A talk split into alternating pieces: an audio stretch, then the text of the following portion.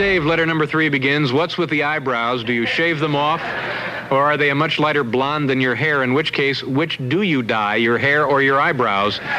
Your pal Gary Brown, St. Louis, Missouri. P.S. The Mets are pond scum.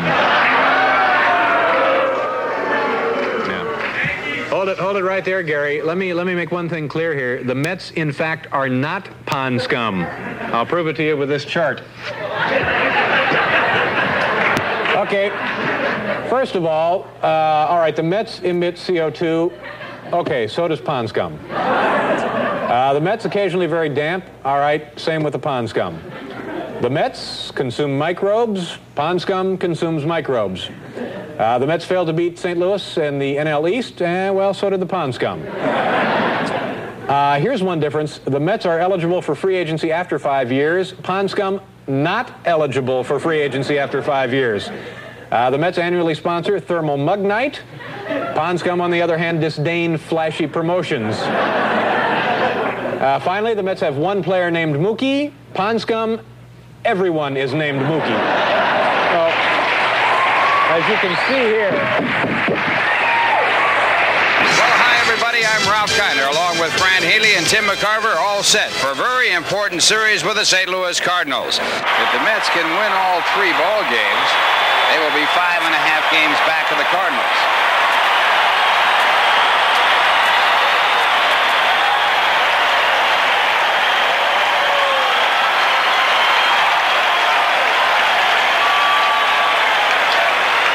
And the pitch back is a ball, and the one and one. How about that sign up there? JC says the Mets are pond scum. Now that's a T-shirt they're giving out here in St. Louis, and the fans reacting to that plane. There it is. What a reaction by this capacity crowd. Yeah, some the fans are reacting to something that's overhead. Uh, it's, okay, here it is.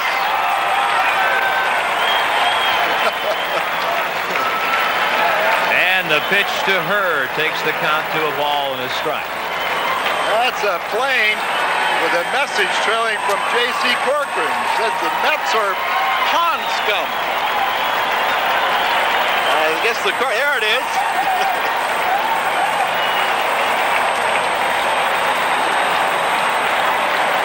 And some 50,000 reacting.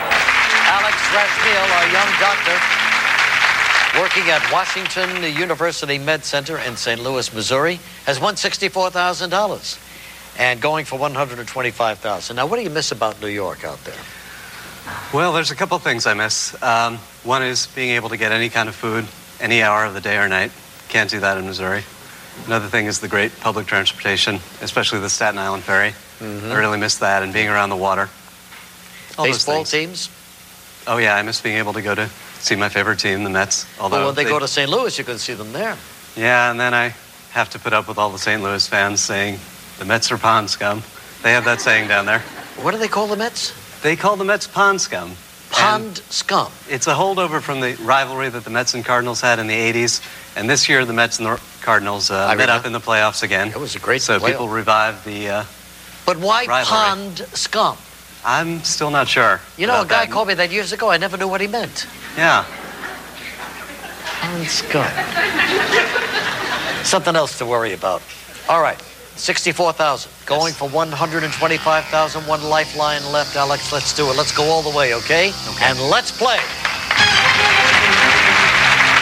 No, I'm just getting warmed up. Happy to see you again. Don't be nervous. Don't be rocky. You're a teenage guest is jockey now. And let me begin by wishing you a beautiful look. Did that voice inside you say, I've heard it all before? It's like deja vu all over again. Wednesday, July 5th, 2023. You're at jcontheline.com. It was fun hearing all of that stuff. And the reason I played it is because it was July 2nd, 1987, the anniversary. It was just a couple of days ago. And I've talked about it extensively one way or another. And this isn't sometimes people think I'm trying to deflect the blame for all of this. and it's not at all. It's just the truth. We were sitting around at the radio station trying to decide you know, what we could do. And at that time, we had a promotional budget. Boy, those were the good old days.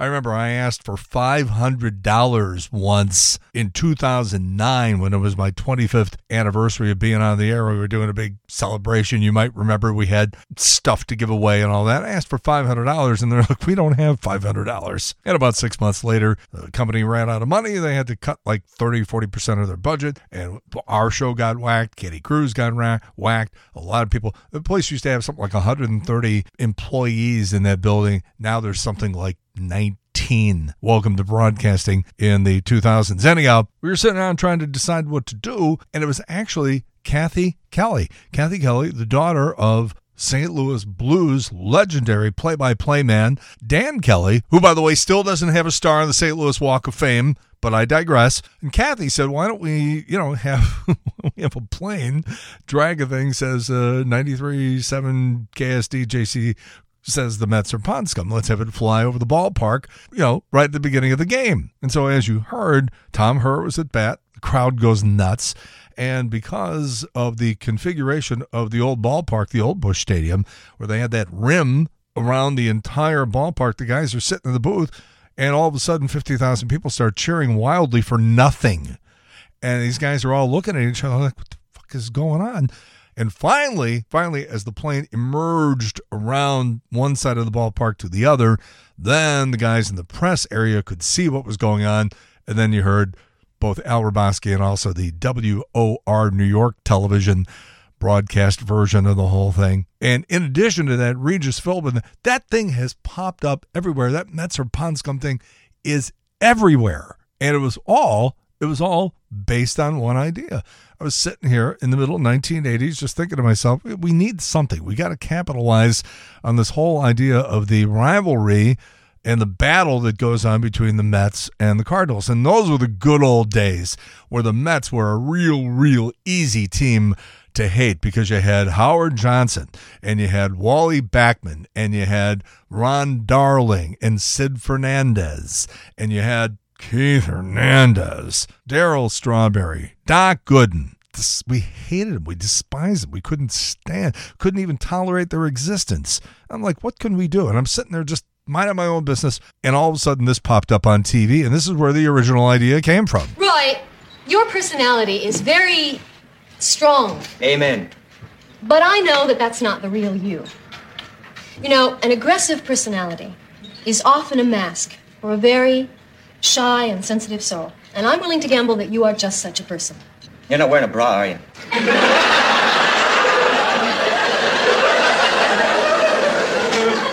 the man is pond scum. And I was like, that's it. That's it. That is it. That's absolutely perfect. So I started saying the Mets are pond scum, the Mets are pond scum, the Mets are pond scum.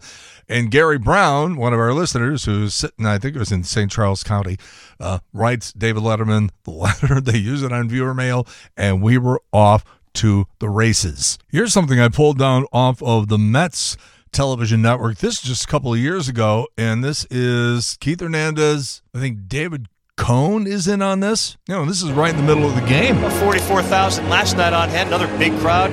Amazing. We had so many people come up and just talk about like you are born into Cardinal Nation. You've had so many teammates and buddies that played here and played, lived here. You know what this is like. This is unique here. This is, this is what is expected out of a St. Louis Cardinal fan here in St. Louis. You dress red, white, or baby blue. Game day diehards. I used to come in here with the Mets back in the late 80s, and they referred to us as pond scum. there was quite a rivalry, especially when Keith Hernandez came from the Cardinals. Right, right. And went to the Mets. Oh, you were at Old Busch when it was turf. Yes. It was hot in the summers here. And those teams could fly. Pond scum doesn't run as quickly as some of those Cardinals, does it? Does not. In In the 1980s, St. Louisans fondly referred to the Mets as pond scum, the driving force behind the catchphrase, radio personality J.C. Corcoran. Well, J.C.'s at it again with a different spin. Corcoran and crew are having 5,000 t-shirts and 7,000 signs printed up as we speak. A bold reminder, Mets are pond scum. Fans can pick up free Mets or Pond Scum signs. The Mets are pond scum. The New York Mets are pond scum. Nobody wants to go to New York and play the pond scum. They're different different players nowadays, but still pond scum. I don't know where I heard it from, but it really gets catchy and it works. Yeah, well, I'll tell you where it started with me. Longtime St. Louis radio personality J.C. Corcoran chronicles in a new book how the roots of the Mets are pond scum go back to 1987 in a July regular season series against the Mets. Started with a trade, the Cards sending first baseman Keith Hernandez to the Mets in June 1983 for relievers Neil Allen and Rick Ownbey. It escalated when a St. Louis disc jockey called the Mets pond scum, and it climaxed when these teams fought a virtual three-year war for dominance in the National League East. Okay, so maybe St. Louis fans, though, aren't so civil. Take a look at what we found tonight. These signs, thousands of them, will be going out tomorrow to fans brought to you by a local radio station here. Pond Scum, referring to that bitter rivalry back in the 1980s. We're going to see a lot more stuff like this, Mandy. Wow, this is getting nasty. All right, thanks a lot, Lynn. So the big game is now less than 24 hours away. Cardinals fans will do almost anything to make the Mets feel unwelcome, like revisiting the past.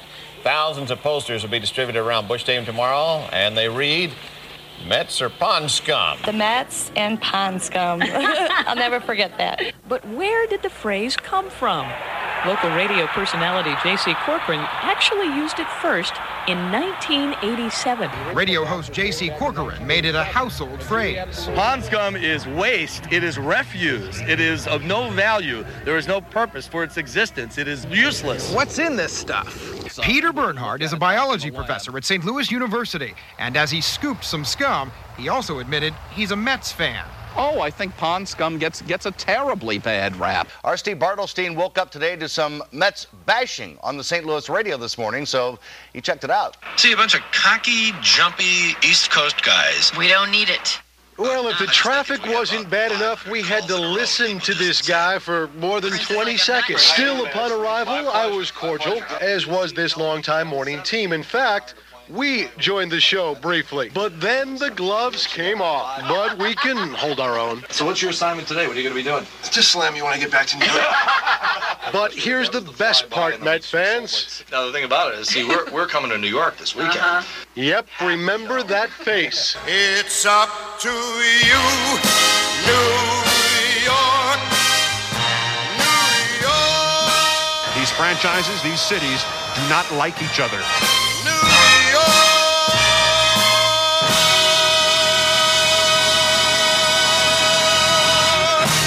So there it is, the complete and comprehensive story of the Mets are pond scum, which is interesting. You go to Wikipedia just to show you how reliable that service is. They're like, nobody really knows what the origin of the Mets are pond scum. It's like, right, right. Yeah, nobody has any idea. They're even trying to take that away. They're trying to erase every trace of me ever having done anything decent on radio in the last 39 years. All right, this might be a good time to alert people who are at a pool, uh, which I was yesterday at the Chesterfield Aquatic Center, which, by the way, a kid, oh, like I would say, look, like maybe he was 10 or 11, black kid, is uh, jumping off the diving board in the deep end. And I guess he started to panic or something. And um, they had to go in there and fish him out. And they pulled him out, and his whole body was just limp. And I'm like, oh no, this is terrible. They pulled him out and they started doing all the resuscitation. Long story made short, you know, the EMTs showed up, Chesterfield police, all that sort of stuff. He's all right. Apparently, he just started panicking for some reason. He was in the deep end, sort of lost his way a little bit, and, um, you know, started to drown. But I'm telling you, when they fished him out, his body looked lifeless. They did the resuscitation. He's okay. He didn't even have to go to the hospital. So that was good. But, uh, I guess the point I'm trying to make here is, and this happens with backpacks too. And, and, let me just explain what I mean. If you are sitting, for example, on the aisle seat of an airplane, and you're safely tucked in there, you've got your baggage in the overhead compartment, you got your seatbelt on, and you're sitting there and you're waiting for everybody to board the plane, and people are going past you because they're going towards the end of the plane.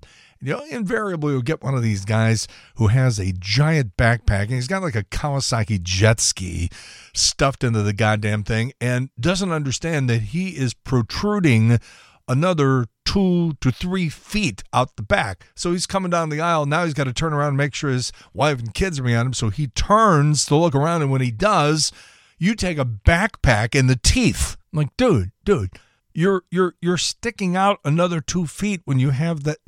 Anyhow, so the, the similar thing happened yesterday at the pool. There was about a 20 mile an hour wind, which was nice. And these old ladies still use sunblock that's in an aerosol spray can which I didn't even think that stuff was still around. I mean, aerosol went out with high button shoes. Once we, you know, sort of found out what aerosol was doing to the ozone, just from a environmental standpoint, I, I just I can't believe that anybody still uses aerosol. But these people are spraying this stuff on their bodies, and they they don't even see that 80% of it is not even making it onto their skin because of the wind. It's just blowing through the air. And if you happen to be downwind of one of these people, suddenly your sunglasses are completely caked over with sunblock from the stupid aerosol can. Please don't do that. I don't do a lot of Taylor Swift stories on the podcast or on the radio show on K Wolf, which, by the way, is back up and running after a nightmarish situation over the weekend. It wasn't even the radio station's fault. You know, half of Westport was out of power for a couple of days. As of this morning, there were still something like uh, 16,000 people in Missouri alone still without power. The storm was Saturday. This is Wednesday. And so we were victimized too. Our internet went out, all the electricity went out, and these were major downed power lines and transformers that blew up or got hit by lightning.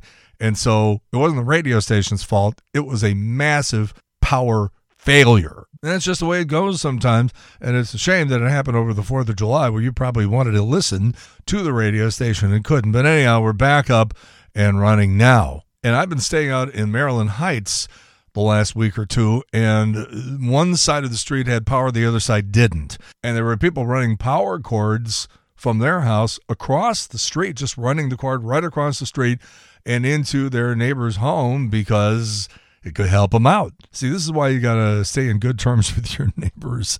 Even if you can't stand them, it's a good idea to just have them on your side for situations like this. Because if the power goes out, you can't choose that moment to just go, I think I'll go over with a cup of sugar and introduce myself. It doesn't work that way. If you have bad neighbors, it's it, I mean it can just ruin every aspect of your life. If your neighbors are no good, they can ruin your life. But if they find out you have a generator, suddenly they're all smiles. Anyhow, radio station's back on the air. Our stream is back at kwulf.com. Anyhow, back to the Taylor Swift thing. She's got two shows, Friday and Saturday at Arrowhead, and I'm guessing that either somebody you know or maybe in your family whatever is going to end up there. And people don't want to cop to the whole thing. They don't want to admit that they went to Taylor Swift. So, as a public service, I'm going to take some of the uh, guilt and embarrassment and shame that you have for going to Taylor Swift. By here's a list of the celebrities that have attended one of her shows, one way or the other, someplace: Emma Stone, Selena Gomez, Emma Watson, Geezer Butler from Black Sabbath took his grandkids. Ethan Hawke, Billy Joel took his wife and his two young daughters. Reese Witherspoon, Blake Lively, Lena Dunham, Jennifer Lawrence, Nicole Kidman and Keith Urban, Shawn Mendes and Camila Cabello. Aaron Rodgers attended. Miles Teller, Paul Rudd, Drew Barrymore, Bradley Cooper, Flavor Flav, David Harbour, Millie Bobby Brown, and Jake Bongiovi. The tour, by the way, is on its way to becoming the highest grossing tour of all time, on track to rake in more than $1 billion, dollars, which would be a new record. Just as a point of reference, Elton John holds the current record with 887 million for his farewell Yellow Brick Road tour. Daniel Kaluuya is producing a Barney movie. And if you're saying to yourself, great, JC, you give us Taylor Swift, now Barney, you're doing a hell of a job here today. No, no, no, no, no. This thing is going to be geared toward adults, but according to an executive, it won't be R rated. It will focus on, and this is a quote, the disenchantment of 30 something year olds who grew up with Barney, end quote. That sounds pretty freaky. The new Mission Impossible movie I saw about a week ago It opens on Wednesday of next week, a week from today, and we'll have a review for you on Tuesday morning. Tonight at uh, 8.30 on CBS, it's going to be a Mission Impossible behind the scenes special as the hype for this thing kicks into high gear. Birthdays today, Edie Falco from The Sopranos is 60. Mark Cohn, he was walking in Memphis, you know, 64. Huey Lewis, 73. Robbie Robertson of the band, 80. The Bikini made its debut at a Paris fashion show on this date in 1946 It was considered scandalous. And then uh, people like uh, Ava Gardner and Bridget Bardot started wearing them in public, public beaches, and also in movies. And pretty soon, the two piece swimming suit became a thing. And it didn't matter that some people were objecting to it. It was like, sorry, cat's out of the bag. Can't put the genie back in the bottle. But I said this a couple of years ago, and I and I do believe it. I think we are heading toward a point where pretty soon women are just going to be topless all over the place. It's the natural progression of things because the only thing you can do now would be to go backwards and go to swimming suits from like the 1800s that look like long underwear, you know, with the big stripes and everything like that. And I don't think that's going to happen. So the natural progression of this is that eventually women just start taking their tops off and figure, look, they fucking do it in Europe and we're going to do it here. Free the goddamn nipple already. And I, I think it's only a matter of time. I've said this before that if you took somebody who died 100 years ago and you brought them back to life right now and just took them out in public, yeah, I think they'd be fascinated by seeing jets fly. And I think television would probably make them really have an incredulous feeling. But I am convinced that the one thing that would register the most with both men and women, especially men, would be if you took them into a shopping mall in the summer and just let them watch the way women are dressed going up and down the halls and the aisles of the shopping mall. I, I think you take somebody from 100 years ago and their teeth would just start popping right out of their gums. Anyhow, the bikini making its debut at a Paris fashion show on this date 77 years ago, inspiring this song from Saturday Night Live's Victoria Jackson. I'm in New York in my office where people wear clothes because it's cold while you're at a bar in Miami watching bimbos walk by in bikinis. I never look at other men because I have you, but you look at bimbos in bikinis. Do you have to? I don't like Miami. There's too much flesh out of control. When someone's boobs are in your face, how can you see their soul? Okay, and then it's like lust is rampant, and all I see are bikinis and bimbos on MTV and Playboy and commercials on streets everywhere. You'd have to be blind not to notice them. They're blind. Hey, if you were blind, our love could work. So I think I'll just get a knife and stab your eyes out. but I don't want you to be blind, because then you couldn't see me. So I guess I'll have to just go to a gym and work out real hard and buy a bikini. I'll ah. buy a bikini. My goodness